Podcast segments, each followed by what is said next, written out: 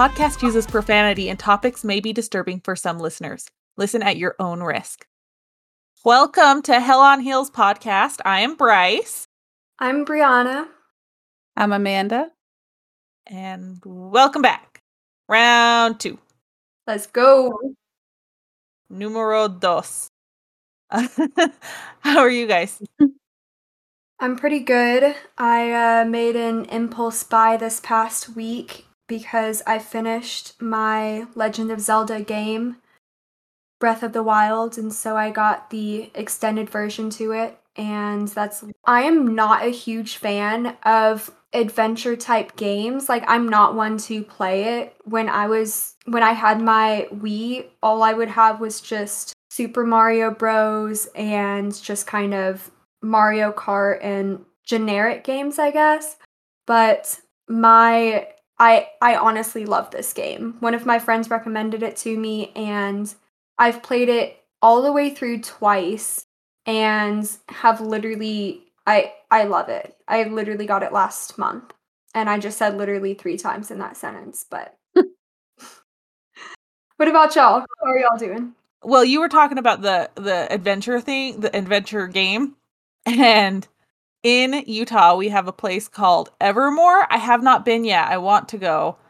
But it's like you go on quests when you're in this park or whatever, and it's like $15 to get in. Sounds super cool. It really that does needs sound really cool. Cody to go with. They're only open on weekends. Okay, cool. Free advertisement for 5 viewers. Let's go. of the five that we have forced to listen to us. Whatever. They like it. They came back. Yeah, I think we're up to six because I made my childhood best friend listen. And I was like, oh, yeah, here, listen to this. Nice. I am honestly not friends with my childhood best friend because we went to like the same middle school and high school or whatever, and uh, we were in like different cliques that like didn't really like each other.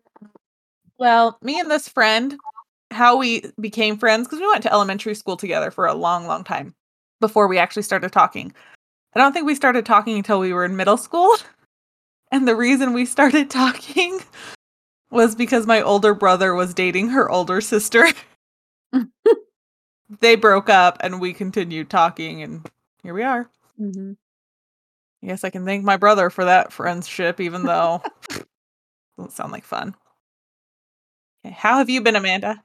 I also bought a video game today from Nintendo on my Switch, and I've played it for like, oh my god, three or four hours.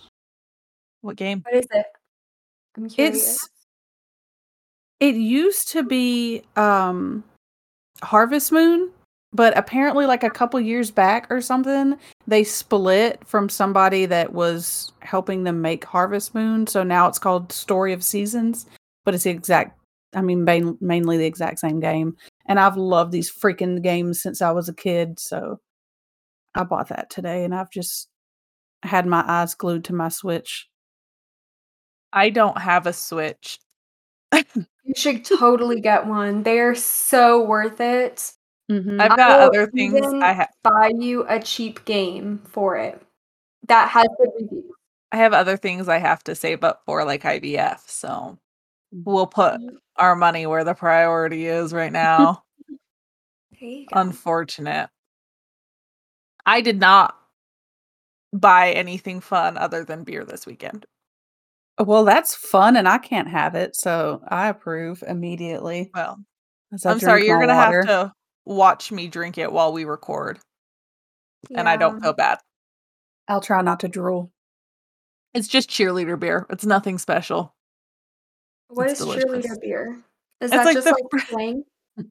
It's like that's the most slang I have for you. it's like uh, just like the fruity beers, like Smirnoff or Mike's, like the hard lemonade type stuff. Oh, I I love cheerleader beer. Cheerleader beer. That's like the only beer that I drink. I hate beer in general. God, I would kill for a Yuengling right now. For a what? A Yuengling? I don't know what that is. It's a They're beer. like you might not have them actually. malt type beer, right? No, not oh. malt. It's an amber, an amber oh. beer. Oh. So it's like a darker Oh. beer, but it's not like a Guinness dark. beer. I'm googling it. Hold on. Um, but it doesn't look fruity, and I don't drink beer if it's not fruity. Oh no, Yeah, it is not is- fruity. Mm-mm. Oh, okay. Not at all. not- Girl, you're a Not my aesthetic. Yeah. okay. Anything else? Anything else you guys want to report? I don't think so. I feel like Well- there was something I was going to tell you guys, and I don't remember. Hey, you know, if it comes up, tell us in the middle of my story. Well, please don't interrupt me, but I'd like, maybe- shush, Bree, it's my turn to tell you what just came to my mind. Um, I don't feel like anything exciting happened this week, so I don't know what it was. We'll move on. Okay. I'll text you guys when I remember it. All right.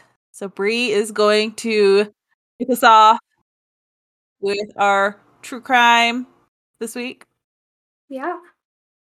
Hey, all Okay, guys. yours. So I put some photos into the Google Drive, and please don't look at any of them but the first one for now.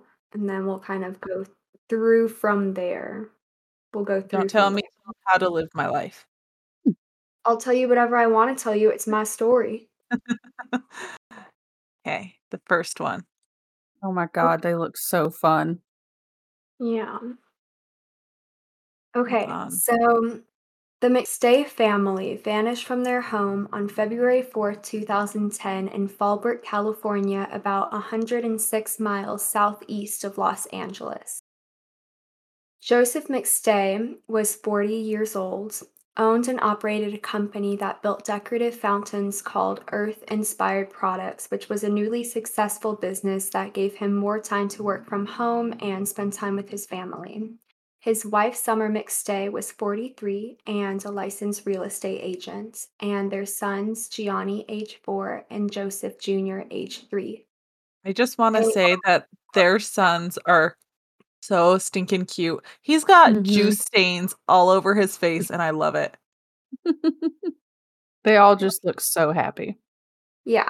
Yeah. This was this picture was actually all over the media when they went missing just to kind of accurately represent the family and kind of get some sympathy from the public.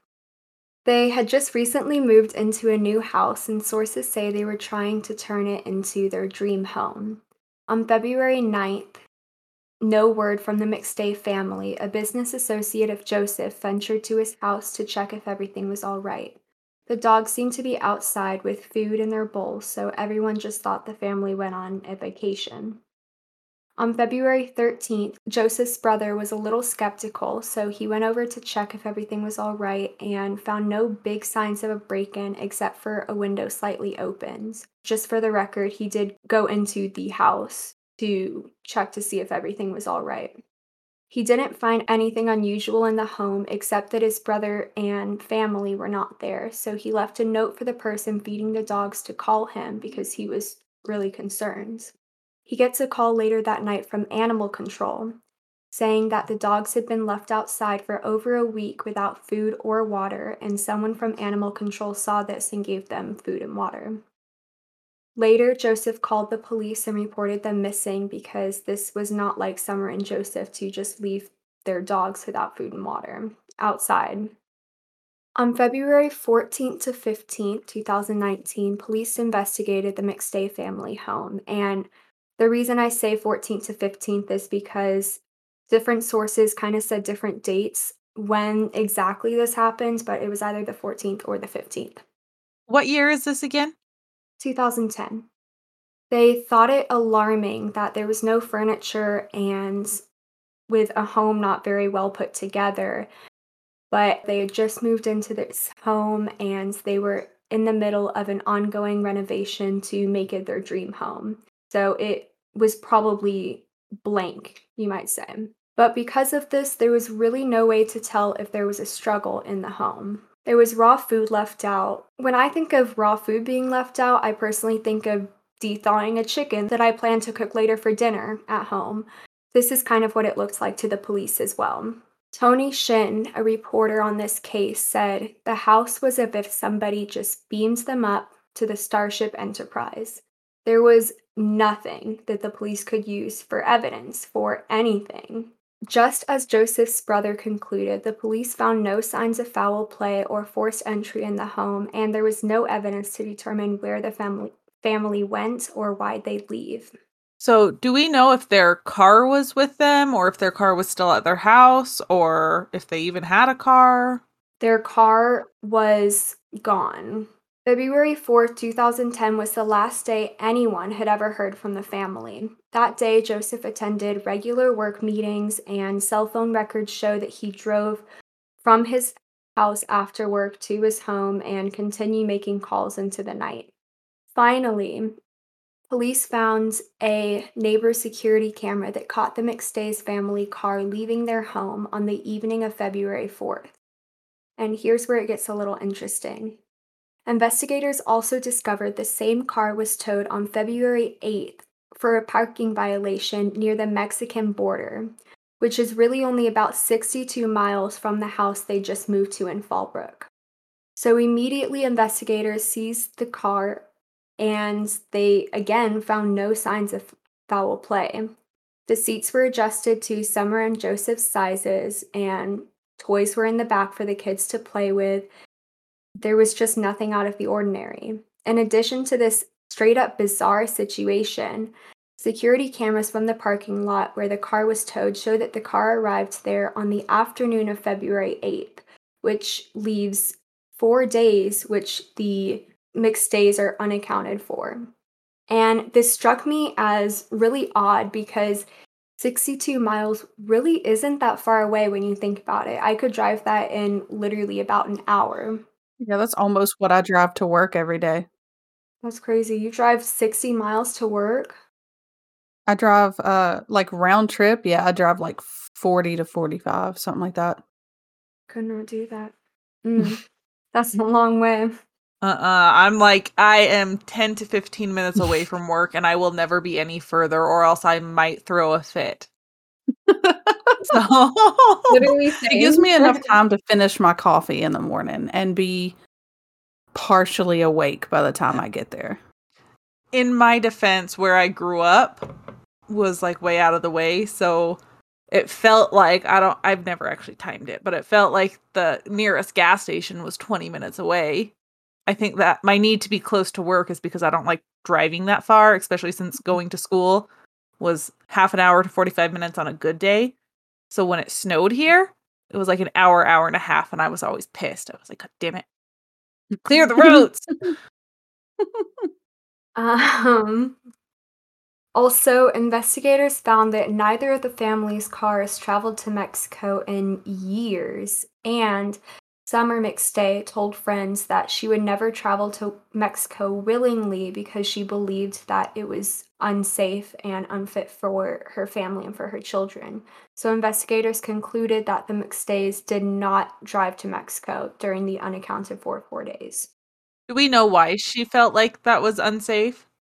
Not really. I couldn't really get into much detail about that. I think that I don't know, she just had kind of a personal opinion about it. I know that she had traveled there in her life. I just don't know why she felt it was unsafe. Border surveillance footage changed this investigation and flipped it on its head. So, y'all can go ahead and scroll over to the next picture. Investigators found four people with very similar characteristics as the McStays walking across the border at approximately 7 p.m. on February 8th, less than two hours after parking the car in the nearby parking lot. When showing this footage to family members of the McStays, there were mixed reactions. They recognized the children and Summer as the McStays, but Joseph's mother believed that the man in the footage was not Joseph because his hair, if it were Joseph, his hair would have been bushier. And many of the other family members also believed that the man in the photo was not Joseph. But otherwise, the family looked identical to the McStays. They were dressed similarly, and the children wore hats similar to the ones that they had been photographed in previously. However, investigators concluded that this was in fact the mis- McStays by analyzing at home pictures and videos. I'm curious what y'all think. Based on the first and the second photo, that's really all I could get from the security camera footage. That's the only thing that was really online. And I know that it's not, I mean, it's not a great photo whatsoever, but what do y'all Here's think? here's my thing is from what we're seeing this picture that you're giving us there's nothing like i wouldn't know if that was them or not. But that doesn't mean that there's more photos or videos that the police have been able to analyze to conclude that that's them. So that's hard to say yes or no.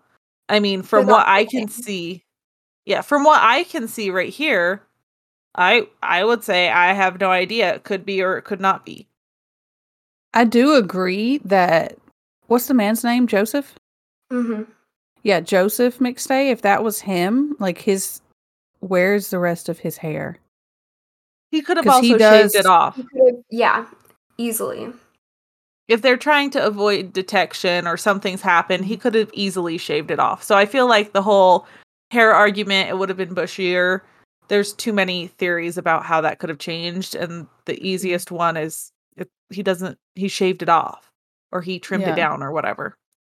The only other thing I was going to say, Bryce already said, like maybe they saw some footage that we're not able to see. And that's why they think this. But That's kind of the thing that was going around the internet at the time, the media, the news, whatever you want to call it. That's kind of what was going around the news at that time. And because every single news source was saying, hey, this is the McStays, everyone believed it. No one even questioned it. But I agree, it looks literally nothing like them. But as Bryce said, the police most likely had, or investigators most likely had, a lot better a picture or video footage than just this distant photo of a man, a woman, and holding two children's hands.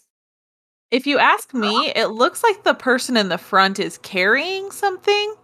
It almost looks like they're carrying, it could be like another child, or maybe that's just, eh, to me, that person in the front looks like they're holding something. Yeah. It doesn't really look like the the the person and the child in front and the person and child in back. There's like a pretty large gap there. Like I'm not even for sure that they're part of the same group, if that makes sense. Like if they're together and they're a family, that's a pretty large gap in between them, in my opinion. But they also have small kids, and their kid could have gotten away, and they had to go wrangle up, up and are just speed walking to catch back up. Okay, yeah. I mean, I can see that it is a large gap. It could, if this is how they walked the entire time, it certainly might not be the same family. But again, we don't know what investigators have that they have Mhm. withheld. So, after concluding that the family in the footage was the McStays, investigators believed they walked across the Mexican border willingly because there was no indication of distress in the border surveillance footage.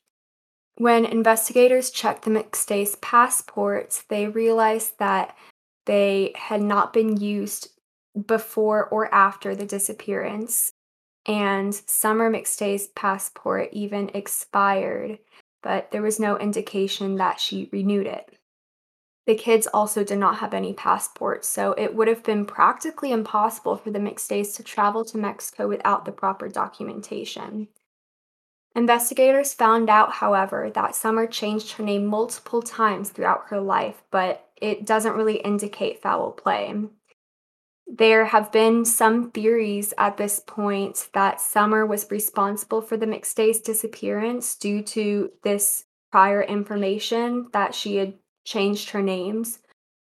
And these theories include that she was a sociopath who lied about her age and lied to her family that they must leave different theorists have different reasons why she convinced her family to drop everything and go to Mexico.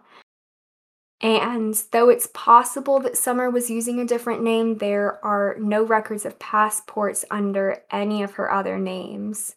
And so the entire case just left investigators and loved ones clueless. Nobody it- knew.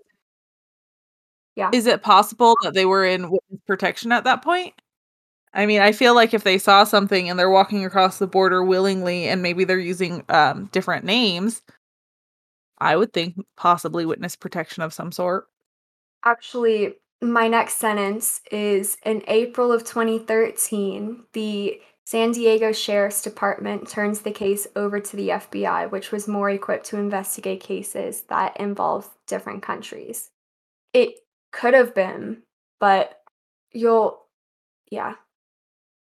You'll you'll get it later. However, you can go over to the next picture. On November 11, 2013, the remains of two adults and two children were recovered in the California desert. Two days after they were recovered, the remains were identified as Joseph Summer Gianni and Joseph Jr. McStay, and their deaths were ruled a homicide. So this is where they were found. Yes. If you look at this next picture, I have just a Google Earth picture of where the remains were found, but according to the GPS DMS or degrees, minutes, seconds calculation on that photo, the remains were found straight north of their hometown, right outside of Victorville, California, which is in the complete opposite direction as Mexico. Because obviously, Mexico is south. Sounded like I whispered that. It's it's south. It's hey Mm. guys, it's south. It's Okay. the case went cold again until investigators uncovered a disturbing clue. Y'all can go ahead and go to the next photo. His name was Charles, but he went by Chase, so I'll use those names interchangeably. Merritt and McStay were close business partners, and Shin reports that Merritt did the welding, creating some of the metalwork, the fountains, and Joseph was the businessman behind it all. And from all accounts, he was flourishing. Publicly, the guy claimed to be best friends with Joseph, telling CNN that they began as work acquaintances and quickly became best friends. It said that they shared dinner a few nights a week and they played paintball together. This one it- wouldn't to be the man that checked on the house when they didn't show up, ri- was would it? Well, no, that was their brother, wasn't it? No, there was there was a man on February 9th who did check the house and then on February 13th the brother did. But to be honest, I really could not find the name of the person who checked on the house. It just said a business associate, so I'm guessing it was not him. In an interview just two weeks after the McStay's appearance, Merritt was reported to have spoken about them in past tense, and when investigators questioned this, he just said, no idea why. And San Bernardino County District Attorney Britt Imus, that's where the bodies were found, and therefore where the whole investigation began. Merritt's attorney tells American Greed he seemed caught off guard, like, oh, I didn't realize I was doing that which could have just been to make him seem innocent to the public, or he really just didn't realize. We never really know. I don't know about y'all, but I feel like if my friend were to be gone for two weeks, I'd.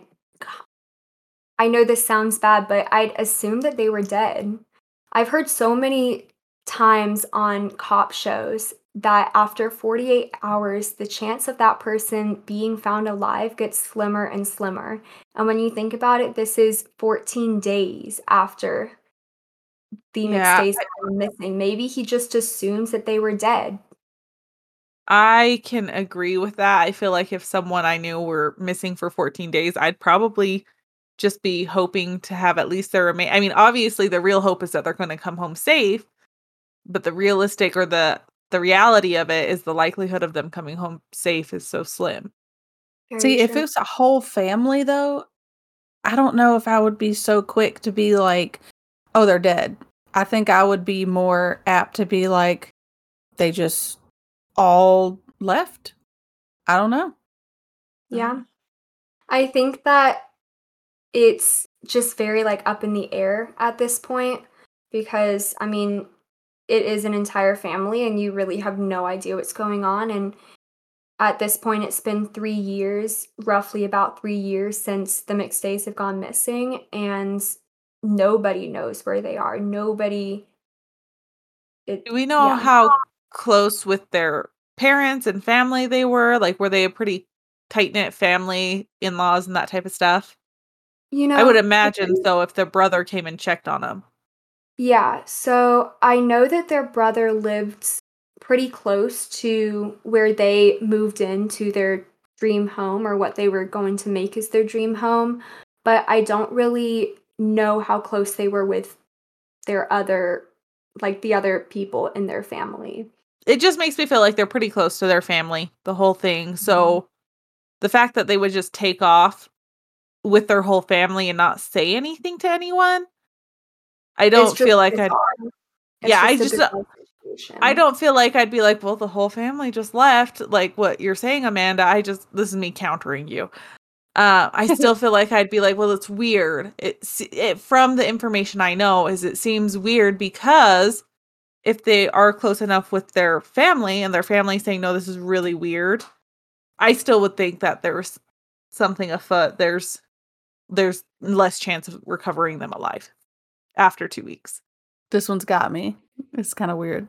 On November 5th, 2014, Chase Merritt was arrested and charged with four counts of murder after his DNA was found inside the McStay vehicle. According to True Crime Buzz, Merritt actually met with McStay, Joseph McStay, for lunch at a Chick fil A restaurant in Ranchero Cucamonga for a business meeting. And he said, we, quote, had to go over all kinds of money stuff, end quote. He was also reported to have said that he was definitely the last person to have seen Joseph McStay alive, which strikes me as odd. And it did the investigators too, because how could you have known that you were the last person to see them alive? Four years after, four and a half years after the McStays had gone missing. It has already been ruled as a homicide. So obviously, the person who killed him was the last person to have seen them alive. Yeah, the fact that he said he was definitely the last person to see him alive, like, that's why would you say that, sir, to the police officers? Yeah, I thought that too. But picturing myself in this situation and not really knowing when they might have died, I could have possibly said this in kind of a different situation. Maybe like I was definitely the last person they knew to see them alive. And maybe he kind of meant it as that. I don't know. I'm kind of just playing devil's advocate, I guess, but. Mm-hmm. I still also feel like if you were the last person to see someone alive, you're hoping that you're not in the sense of you obviously want them to be alive, but I feel like if I were the last person to see someone alive, I'd be like, well, this is the day and time I saw them. Someone had to have seen them after me. Like, I would never yeah. say I, I was definitely the last one to see them alive. Yeah, because there's always like maybe they got gas on the way home and they, you know, somebody saw them there. Like the the definitely to me is just like, uh. Yeah, mm-hmm. it it is it is very odd that he said multiple sources said that literally italicized the world the word definitely. So he definitely said definitely. I definitely feel like he's definitely got something definitely going on. Definitely, probably defiantly guilty. Definitely. Prosecutors claims that the McStays were murdered for, by Chase for financial gain to fuel his gambling addiction. He was documented writing checks totaling somewhere between $15,000 and $21,000, different sites say different amounts, on Joseph's business account after he went missing on February 4, 2010. According to True Crime Buzz, in Joseph's QuickBook account, investigators discovered a series of checks made out to Merritt or other vendors that Merritt owed money to that were dated February 4th, but the metadata stored within the computer revealed that checks had been written several days after the family disappeared and backdated to make it appear as though they'd been issued before the family had vanished. And that a QuickBooks customer service representative remembered a call four years prior from a man claiming to be Joseph McStay he wanted to completely delete his account and all information associated with it. San Bernardino County Department head Dan Hank said the phone used to call the customer service line had belonged to none other than Charles Merritt. He was writing checks his ass can't cash. That's the thing. He essentially was writing checks, and from what I understood, he actually was able to cash them. I'm not sure. I think he ended up making it out to himself from Joseph McStay's account because he wasn't able to delete McStay's account and all of the information, but he was able to serve his gambling addiction for at least a year or so. That's kind of what I understood from it. On June 10th, 2019, the county jury found him guilty on all four counts. And if y'all have been following the dates, this is five years after the initial court proceeding after he was found guilty. And that's because between the time that he was found guilty and about 2016, 2017, he essentially fired five different attorneys because he just believes that all of them are just terrible. Okay, but I have a question because they have to convict based off of a reasonable doubt. Like there can't be any doubt. I, I guess my question is do you have any evidence or what the police had for evidence? Do you know? Because they had to have had quite a bit more, I feel like. Well, that's the thing. So they essentially they had Merritt to where he had a called the customer service representative. They had it like on his they were able to track the phone call and B that he was servicing all of this money out of the McStay's account and therefore it was a what's the word I'm looking for? Motive?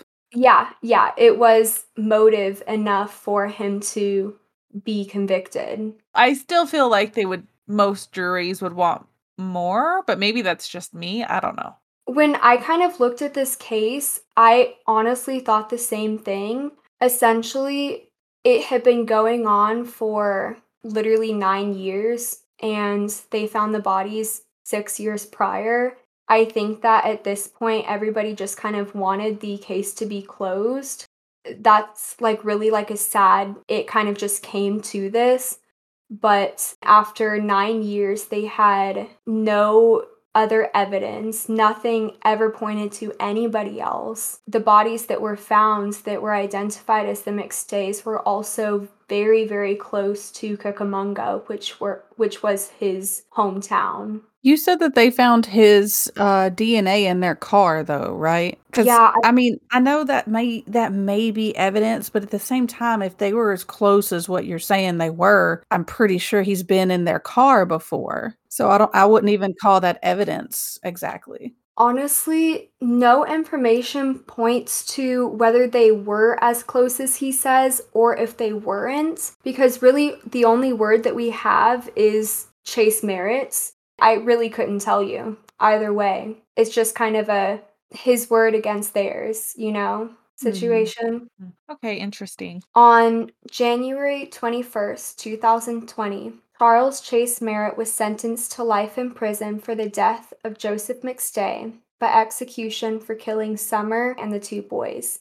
The San Diego Union Tribune author Teri Figure Figure Figueroa Figueroa Fig something.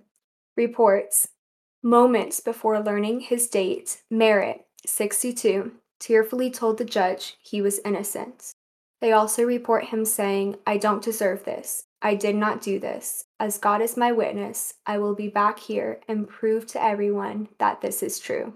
Did it say why they gave him two like different sentences? Like why he got what was it, life for Joseph and then the death penalty for the other three? Yeah, so essentially he was being convicted of four separate counts of murder Mhm. the two sons, the mother, and the father. He was found guilty of all four counts, but I think that in the state of California, it's the laws are a little bit different. Whereas if you like kill a child, it would be seen as a higher crime than if you were to kill a man, for instance. Also, I don't know what I was going to say. Never mind.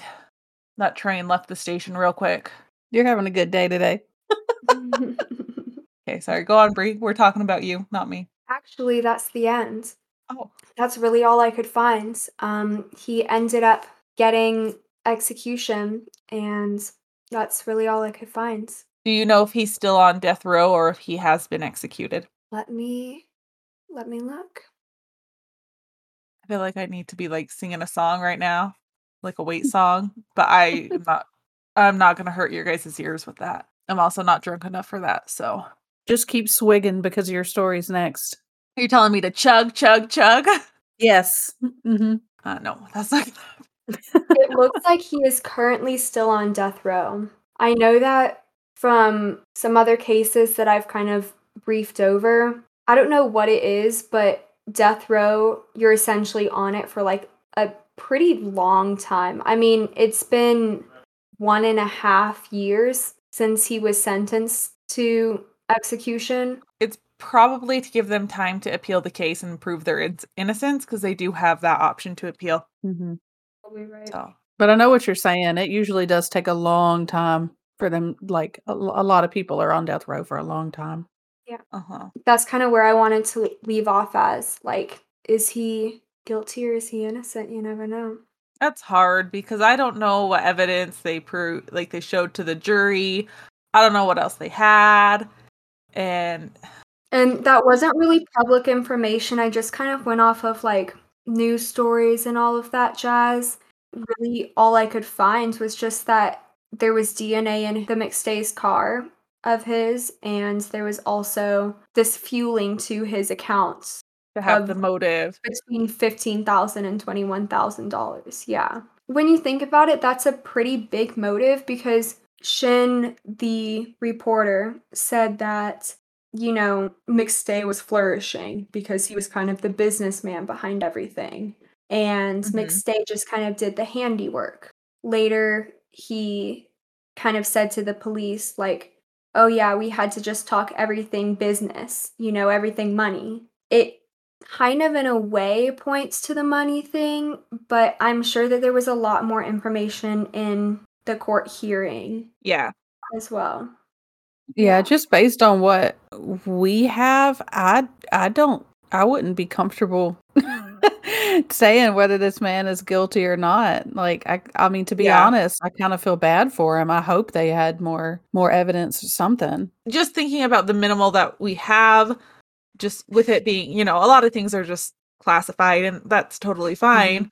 But the minimal that we do have public facing, I don't think I would ever say, "Oh yeah, you need you're guilty, and we're gonna sentence you Mhm. to death." Yeah, um, yeah. I agree. Look who I caught though. Sorry, change of subject.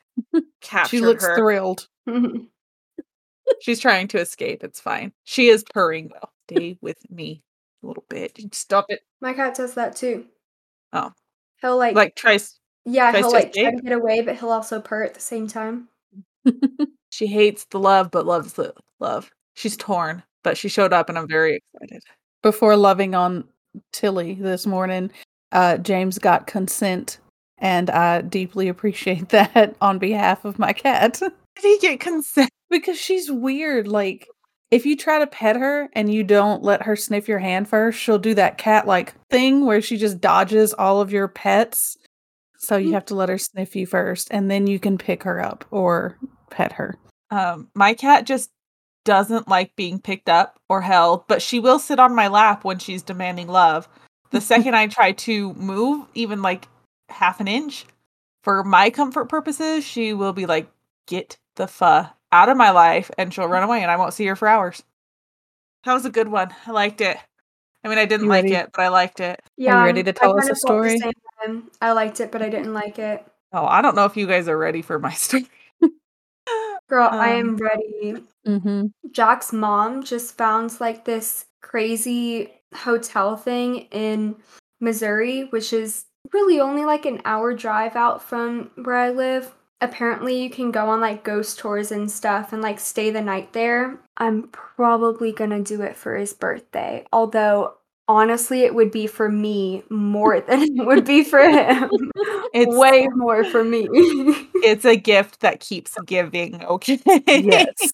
Exactly. Hey, sometimes sometimes you need to do something for yourself on your significant other's birthday, you know? Just just some me time. And, I agree with guess that. you can come along too. Actually, I the story I wanted to do, I couldn't find any information on, so that's there's that. I do have a ghost story for you guys today. It's kind of a crazy story. We are going to be talking about the Smurl hauntings or the Smurl poltergeist. Have you guys heard about this at all? No. Never. Smurl? Can you spell that? It's like Smurf, but with an L instead of an F. S M U R L. Smurl. Smurl. Okay. That's the of family's name because you're going to hear about them today. I'm going to let you guys know, true to form, I found a book about it yesterday and I read it this morning. So I cannot read that fast, dude. I don't know how you do that, but I legit it will take me 2 minutes to read one single chapter page. I do what's called skip reading. I read keywords in the paragraph and I don't read every single word. Mm. Oh That's- no, I cannot survive like that. You need to teach me how to do that. I don't know if I can, t- I don't know how I do it. I read pretty quickly. Luckily, I guess I Okay. speed read. So you should read through a paragraph like how you would like skip read, right? And then you should send me a picture of that paragraph and just like tell me all of the words that you read so that I can like go in and I can be like, "Oh, okay, circle this word. Oh, circle this word. Okay, circle this word." Times where I have, can you stop? I know that's a lot of stuff on your part, but Can you go that way? Please. Yes. I don't want to talk to you. We're recording. Go away. oh, be nice to What? him. I'll Ew. be Oh, nice to a him. sweetheart. I don't have to be nice I love to my him. sweetheart. I love him too, but I don't have to be nice to him. He's mean to me. Yeah, I'm mean. to him. That's how our relationship works, and we work that way. Mhm.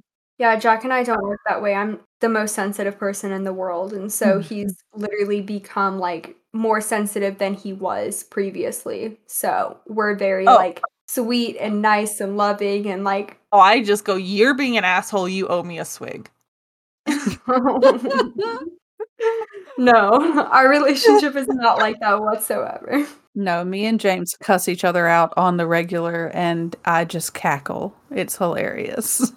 Yeah, it's me and Cody. We just giggle about us cussing each other out. hmm How to Make a Love Work or How to Make a Marriage Work by Amanda and Bryce. You just cuss him out until How you to both make a giggle. long-term relationship work with the love of your life by Brianna Porter. okay. I love that. okay. love. Okay, let's go into the story. Be ready. Smurl Poltergeist. So, this is actually based off of the Smurl family's experience. They have written a book called The Haunted One Family's Nightmare by Ed and Lorraine Warren. Do you guys know who Ed and Lorraine Warren are? Yes. I sure do. They are hands down the most popular people to investigate ghost slash paranormal crimes. Yes. Yeah, pretty much. Yes. Mm-hmm. There Yeah. is also a film adaptation of the Smurls experience called The Haunted. It's a 1991 film. I made Cody hunt it down and we watched it last night. A poltergeist. I do want to define what a poltergeist is. It is a ghost or other supernatural being supposedly responsible for physical attacks or disturbances, such as loud noises and object objects being thrown around. So that is a poltergeist. That's what we're talking about. I do have a quick question. Yes. For a poltergeist, would it involve loud noises such as like running upstairs, or would it involve loud noises such as like banging things onto the floor? All of the above. sense? Um, a Okay. poltergeist would typically be more active than a typical ghost, if I'm understanding it correct. It's it's much more involved than just a normal ghosty. Angrier too, right? Yes, yes, more demonic, how I understood it. So this story is we are going to focus on Jack and Janet Smurl, their four daughters, and Jack's parents, Mary and John Smurl. Okay, I know that was a lot of names. I did not get all of the daughters' names because on different websites they had different names, and I don't know which was correct. So we moved on with that. So it's just a daughter at this point. Jack and Janet met at a Christmas party in 1967. They actually worked at the same company but had not met, and they met at this Christmas party in 1967. They did the whole fell in love, they read Brianna's book, and they got married in December of 1968. Your book, yeah. The one we just created two minutes ago. Jack and Janet, they were hard workers, they were deeply religious, they were just like an all around good couple. In 1973, Jack and Janet moved into a duplex, duplex, Jesus Christ, I'm so sorry, on Chase Street with their two girls that were born at the time in West Pittston, Pennsylvania, with John and Mary, which are Jack's parents. Now, on the duplex, you have on one half of the du- duplex is Jack and Janet, and uh, the other part of the duplex are John and Mary.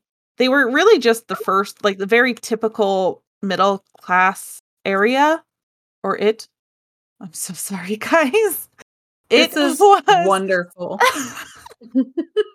I should have stopped drinking a long time ago. I'm sorry. Okay.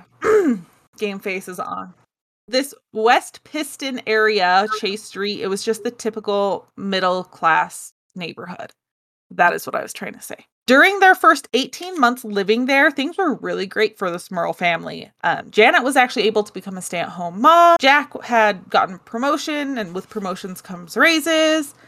Janet had also established the Lioness Club and was first or one of the first presidents of the Lioness Club. Janet also helped bring a chapter of Students Against Drunk Driving to, co- to the community. All around, they were active in the community and they were fairly well liked. So they were just like that very ordinary, typical family. While in the home, they did have a set of twins, and that brings their daughter count up to four. So that's where the other two come in. They do some renovations just to make the home livable, but even when they start those renovations, some weird things kind of start happening. Things such as when they would be working on something, they'd put a tool down, and when they turned to grab that tool, it wouldn't be where they thought they put it, and it'd be in a way different spot. That's a common thing you'll see, or they see throughout their entire time in this house. So that was just very typical of them. And then in 1974, about 18 months after they moved in, things began to start slowly happening. Um, they started seeing some more things like watermarks where they had originally painted over them were now showing through their their new paint. Just really weird things. And they had also purchased a red rug. And after they had laid the rug, everything was good to go. They actually found like a, an oil type stain on it. They were able to clean the stain out, but within days that stain would return and they just did this over and over until they finally just replaced that carpet because they couldn't get that oil stain or whatever that stain was to go away. They also found on things that they had renovated um, they would find like big scratch marks and gouges on it. So one example they had is they had renovated a bathroom and they had put it like a new vanity and sink and basin and all that fun stuff in.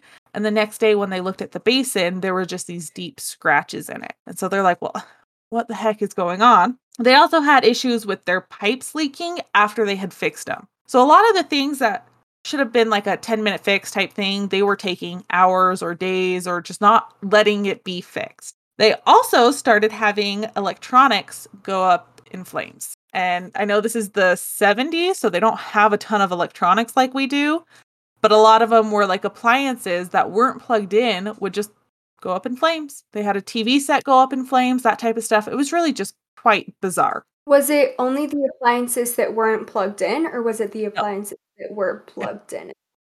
Both. It was both. In the movie adaptation, I think it actually stated that they had to replace the electrical wiring on three different occasions. Uh, again, it's a movie adaptation. I don't know how accurate that is, but according Yeah. to them, it's fairly accurate based off of what happened. Okay, good to know. They start seeing these ha- things happen, and over time, things very much escalate. The daughter, one of the daughters, begins seeing floating figures in her room, like hovering over her. One of their daughters just says she sees these things. They start hearing drawers open and close, they hear footsteps. Radios would play when they were not plugged in. No, Um, they would get out. Mm-mm. That's where I draw the line. That's fucking creepy. You don't want the radio just going off. No, because I imagine it's playing some old like 20s jazz in the 70s. I doubt it. Well, That's what's going on in my head, and it's not fun. what I imagine is if like the radio starts playing, it just plays that song that literally plays over and over and over again in season two Asylum of the American Horror Story series. Y'all know what I'm No. saying? Like the I've Oh, never how seen does it any of go? those. Oh, you should totally watch them. They are so good. Why can't I think of it? I literally have it at the tip of my tongue. The tone to it. It's like I don't know. it's it's just just imagine like this creepy eerie tone that isn't creepy at first, but then the more and more it plays, it just gets creepier and creepier and creepier Mhm. like it's essentially a piano orchestra i can't i can't remember what exactly plays it but it it's just creepy Hmm. yeah I Okay. uh, just had the realization that I did it again. I have pictures. if you guys want to Oh. go to the drive, sorry. Um, it's, It's under okay, my folder under Smurl Haunting, and you guys can look at the first picture, which is just the Smurl family. It's nothing too crazy. Why do they, oh they look cute they look so angry. no i mean it looks like they're kind of doing like i mean they're not it kind of looks like a professional portrait if anything they're not i mean they're not really smiling in the photo but it looks like they just have you know their natural kind of face so it's not like they're posing for the photo but Mm-hmm. they are in the sense of their body posture. Do we know which one's the mom Yeah, which one is the mom? Yeah, she's the one in the back next to the dad. with the glasses? Let me pull up the picture because I don't remember. That's why are you asking me difficult questions? Yes, with the glasses. Because she looks very young. She does. Well, I mean, she looks like she looks like she could have two kids. She looks Mhm. like 30. Yeah, Is she what looks I like would one of the girls. yeah. No, that's that would be her. She does. The girls look like they're 20 easily. I also have another picture that you guys can go look at, which is the second picture labeled house, and that's just the that's the duplex they moved into. Okay. So just so you guys can get a visual. All right, so radios would play when not plugged in. Um, toilets would flush on their own, and they began getting these horrible stenches throughout the house, which they don't really describe them. They just say it's a terrible or- odor, and I feel like that's all I need. That's all I need with that. And they also started getting the feeling of being touched. And with all of that combined, by 1977, the Smurl family had kind of just they acknowledged, okay, we have a spooky presence in our house. At this point, it obviously wasn't enough for them to really say anything. But in 1983, there's a report that Mary, the mother in law, heard Janet and Jack arguing and having this vulgar verbal altercation. Now, they're deeply religious, and that's going to just play throughout the entire story. Like, their religion is very important to them. So having mm-hmm. this vulgar vulgar verbal altercation was just very very upsetting to the mother-in-law to Mary. Well, the thing with that is is that Janet and Jack denied that that altercation ever happened. They said they never had that ar- argument. There was never a verbal spat like that. So they're not sure what Mary heard. And then Janet actually began hearing voices call her name, and they sounded like family members. So she'd hear someone call Janet, and she'd be like, "What? What do you want?" And it no one was calling her. So it's just one of those really weird things where it's mimicking whatever she's hearing is mimicking her family's voices. That is creepy. Yeah, and eventually this all adds up, and Janet ends up seeing a black mass form in front of her. And it like moves through her house and goes through the wall of the duplex into her in laws, into Mary and John's part of the house.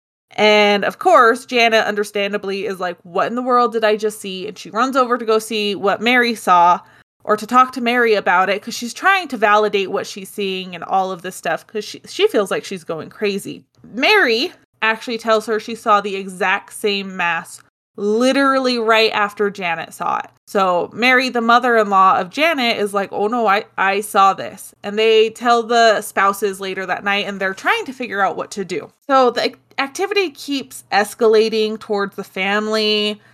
Um, one of the daughters is actually thrown down the stairs. Their family dog is thrown against walls and attacked on several different occasions. Janet is dragged violently out of bed. A ceiling fan is torn out of his ceiling, nearly hitting one of the twins. Janet was levitated out of bed, and the rapping and tapping on the walls continue, as well as everything else I've already stated. So, all the radio stuff, the feeling of being touched, all this weird stuff is continuing for this family and leaving the damn house and possibly setting setting it on fire was never on the table? Um, I mean they talked about it, but there's issues with that. so we'll get there.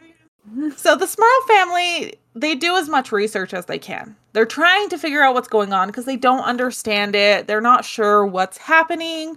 And they do they go to uh, Janet goes to the library. She's reading all these books, trying to find information, and they even try to get the church's help because they're now convinced that their their house is haunted. Which I mean, I can't blame them. What years at this point? I'm just curious. 83. 83. Okay. Uh-huh. And they moved in in 73. Okay. So I feel like there really isn't a lot of information about hauntings in 83. Mm-mm, no. Um, the thing with it is that they they did have very limited information, but for those first 10ish years, it hadn't escalated to a point where they were scared. From what I understood. Yes, it was annoying and yes, it was frustrating, but it finally just escalated in 83 to a point where they're like, we've got to figure something out. So this was all in the year of 83. This will span from 1983 to I think 86. I have it somewhere in my notes. I don't know where it's at in my notes. It's somewhere. Okay. Okay, just making sure. It really escalates in the final years of all of this thing. So I mean, they lived with it for about 10 years before it got to a point that it was uncontrollable. They okay. did reach out to the church, but the issue is is the church's guidelines at that time, there really wasn't anything that the church could do. They did blessings on the house, and the blessings seemed to work for a couple hours up to a couple days, but then everything would return anyways. In 1986, the Smurls finally reach out to Ed and Lorraine Warren for help. Now, we already talked a little bit about who Ed and Lorraine Warren are. I still have a note in here. Um, they are paranor- paranormal investigators that were very prominent in the paranormal scene. They are responsible for the Amityville Horror House or the inspiration for the Amityville Horror House, as well as The Conjuring. So a lot of that's based off of things that they have seen and dealt with and that type of stuff. Ed and Lorraine, they come over and they uncover that there are four different spirits in the Smurl's house. The first is an elderly woman that is harmless, as far as they can tell. She's fine. The second is a potentially violent young woman they just said potentially that could mean that she is violent or she's not violent. They just they couldn't clarify if she meant ill will towards the family. The third is a mustached man with the potential to cause harm. And later on someone else some uh, like a different medium reveals that this man had beat his wife nearby the property in life. His wife ended up in a different relationship and he caught this wife with her lover and he beat the lover so severely that he killed him and then he strangled his wife. Now, the reason he's potentially violent is because it said that Janet looked like his wife. Jack was, in his eyes, the lover. He sounds lovely. Yeah, so he's a he lovely sounds spirit. Very pleasant. yes. So that's the third spirit. And the fourth one is a demon that oh, is using the other three spirits for its will, for its pleasures I was gonna say, I feel like in a way a demon would most likely use like the other spirits as well in the house to just kind of like play off of them in a way so that they can taunt the because they're already be able to use that to taunt the people who are alive. I mean, demons can do a lot of stuff. I, don't I don't underestimate demons, okay? I honestly don't know what demons can do, but I imagine it's a lot. Well, shit keeps getting worse from there. Um, and it keeps getting more violent. Janet ends up being slapped. Jack had bite marks. Ed Warren, during an investigation, was actually choked by either the demon or one of the spirits. And then, do you guys know what an incubus and a succubus are? Yes, they're the sexy demons. Wouldn't call them sexy, but they are.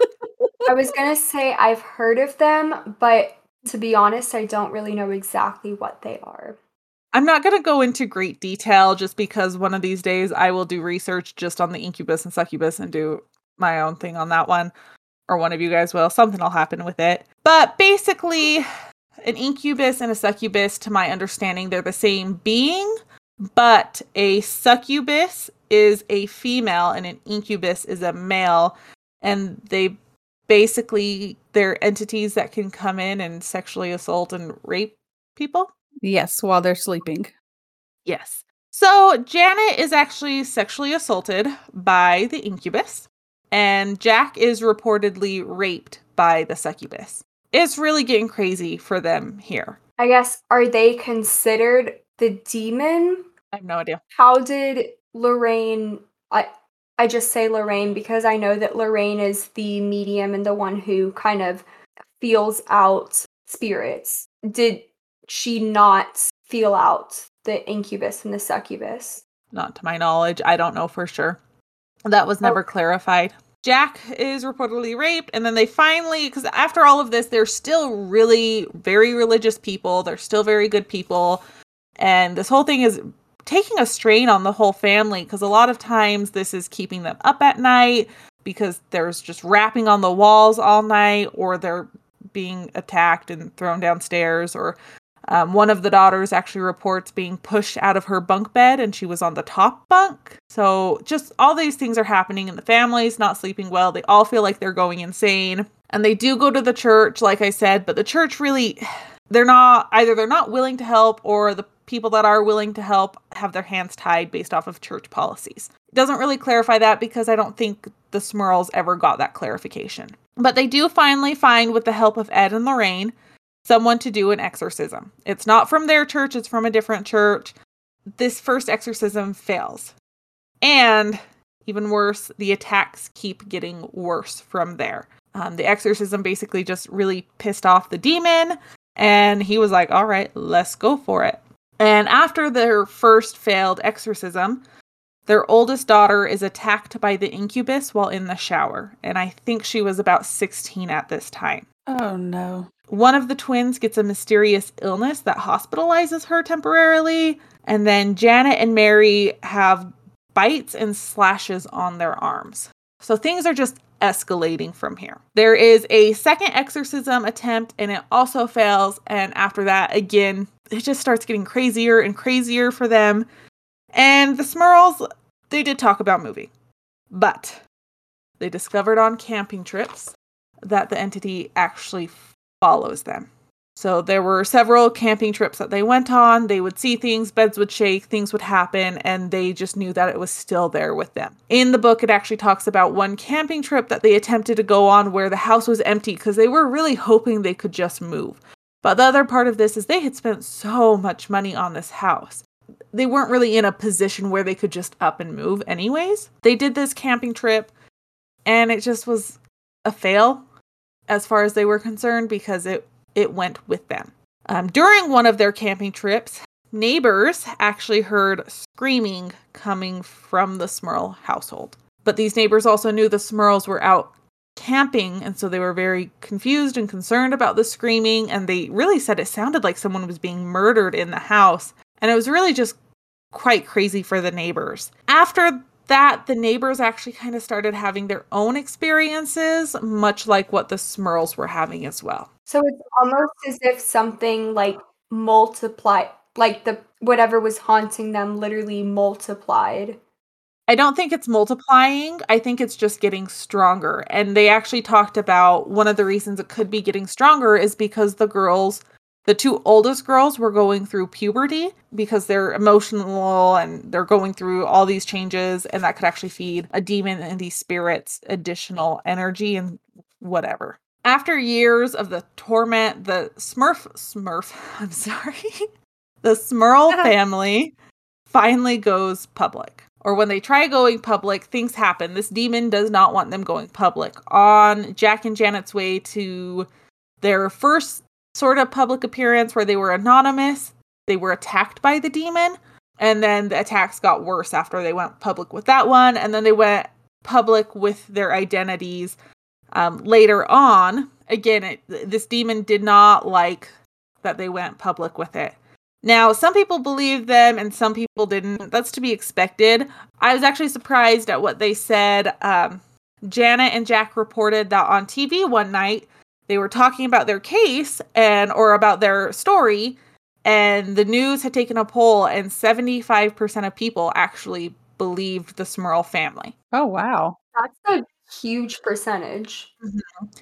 I want to say a lot of it is probably attributed to the fact that a lot of neighbors were seeing things and they felt all these different things. And so if they were really faking it, that was a really big lie. And that was a lot of people in on it. So just a really big percentage. And again, after they go public, the attacks just really get worse. And Janet is actually thrown against walls. And Jack is attacked by the succubus a second time. So he can't catch a break. Um, and on top of all of the going ons in their house, they now have people on their lawn and they have people really just terrible people and good people just all day. They've just got so much going on because they've got the haunting. Plus, they've got people that are like throwing beer bottles through their window or just harassing them because they don't believe them. But then on the flip side, they had those people that were like, we're praying for you, or, you know, that type of stuff. Um, and a lot of people actually said that it wasn't real because they were trying to get a book deal and this video deal or blah, blah, blah. But again, I'm I struggle to see that's the only reason. First of all, because since it's all been resolved, which we haven't gotten to, they haven't been in really in the media at all. They would have had to have their neighbors lie about it. And I don't see how that many people would lie about it. But that's just me. So, with all the media coverage they were getting, the church finally gets involved. They do their own investigation and they send someone out to investigate. But nothing happens when that person's at their house. So now, on top of them having all these crazy things and already feeling crazy because they have all this stuff going on, when a church official is there, nothing's happening. And it's like, this damn demon is playing us. The church really doesn't do anything yet because they have no evidence, and the attacks continue, and they have a third exorcism. This third exorcism was a mass exorcism and how I understood it is they had the priest go in and do their exorcism, read their rites, blah, blah, blah. And then they had a bunch of people come in and do prayers with like candles that were sacred. I don't really know how it works, but it was it was like a step up from a normal exorcism how I understood it. And the Smurls gained their freedom, but only for 3 months. What the fuck? I'm sorry. I like to really tease you. I was I was seriously thinking like hell yeah these people came together and got rid of this son of a bitch. No. For 3 months. He just took a nap. He he took a break. Yeah. And so for 3 months they're like, "Oh, it's great. Things are great again." And right before Christmas, the attacks begin again and the Smurls are just they're just so sick of it and they don't know what to do. The Smurls do finally end up moving but it does follow them to their new home. All the same things are happening in their new home, all the crazy things are happening, but they do perform a fourth and final exorcism performed by the church, and that does actually get rid of the demon on that one. So that is the story of the Smurls, or as I think I called them several times, the Smurfs. so there you have it. Good God. Those poor fucking people.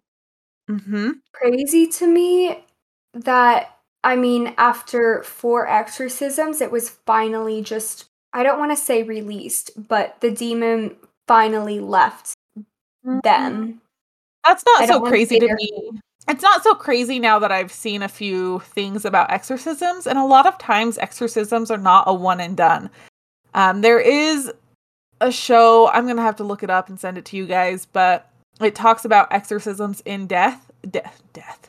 God, I'm so sorry. Okay. in depth. depth. and it talks about a lot of times people need like a, a weekly or a monthly exorcism for years because they're just a lot of times it's more than one demon in there or something like that or it's stronger than what they expected so they do take time on occasion to me having four now that i know a little bit more about exorcisms doesn't really seem that crazy to me because they're really not a one and done type thing all the time Yeah, from my understanding, removing a demon is kind of like removing a tattoo. You you gotta sometimes you gotta have multiple sessions mm-hmm. to really get rid of it. Okay, that makes sense. And but I mean, at the end of the day, if you remove a tattoo, it's it will never be completely one hundred percent gone. Is that the same for humans? I mean, and just just in your analogy, that's just kind of what like I'm. Um, I think just the scars and everything that happened to them is enough for it to never be gone. I mean, yeah, right now they're, That's as very far as. I could tell, they're living happy, carefree lives, but maybe they still have ghostly things happen. I don't know. Yeah, when you go through something like that, I imagine if I just if someone's in the kitchen and I don't know it and I hear something fall, I'm gonna be like, "Fuck, call Ed and Lorraine again." Get the Warrens over here. Get the Warrens Yes. over here. So, I mean, just crazy, crazy things. And this happened over the course of 13 years. Yeah, So, I was I gonna mean- say, and even like the bite marks and just like the the sexual stuff. The sexual assaults. Yeah, I mean that would literally stay with you for so many years. Mhm. well, imagine the girls too. Like they grew up with that shit. I honestly feel so bad for them. The girls were Mm. attacked too though. That's the the scary thing is it wasn't leaving their daughters alone. Like they were involved.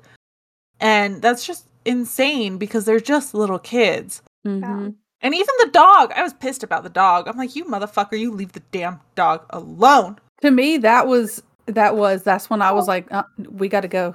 Like we got to go. Sorry, sorry, future daughter. Okay, I'm sure I will feel differently once she's here. But like, okay, you're scratching us. You're knocking shit off the counters. Okay, you threw my dog against the wall. We got to fucking go." Honestly, I don't know if y'all saw my face at that point, but like I was fucking heartbroken. There the picture I sent you guys on the drive is actually just cropped, but the dog is in the picture. And I was going to say the reason for their faces in that picture is because they had probably taken that picture after having been tormented for 13 years. I mean, they're And not thrilled. Twenty five percent of people didn't believe them, straight up.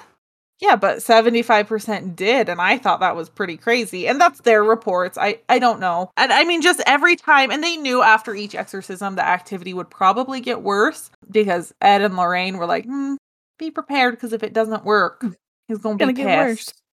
Gonna get worse. So can we back up one more time? What kind of dog was it? A German Shepherd. Oh, I'm not saying like I love one dog more than the next, but I am saying I wouldn't have cared as much had it been a Chihuahua or something angry. Here, I'm going to send you a picture of it. Hold on.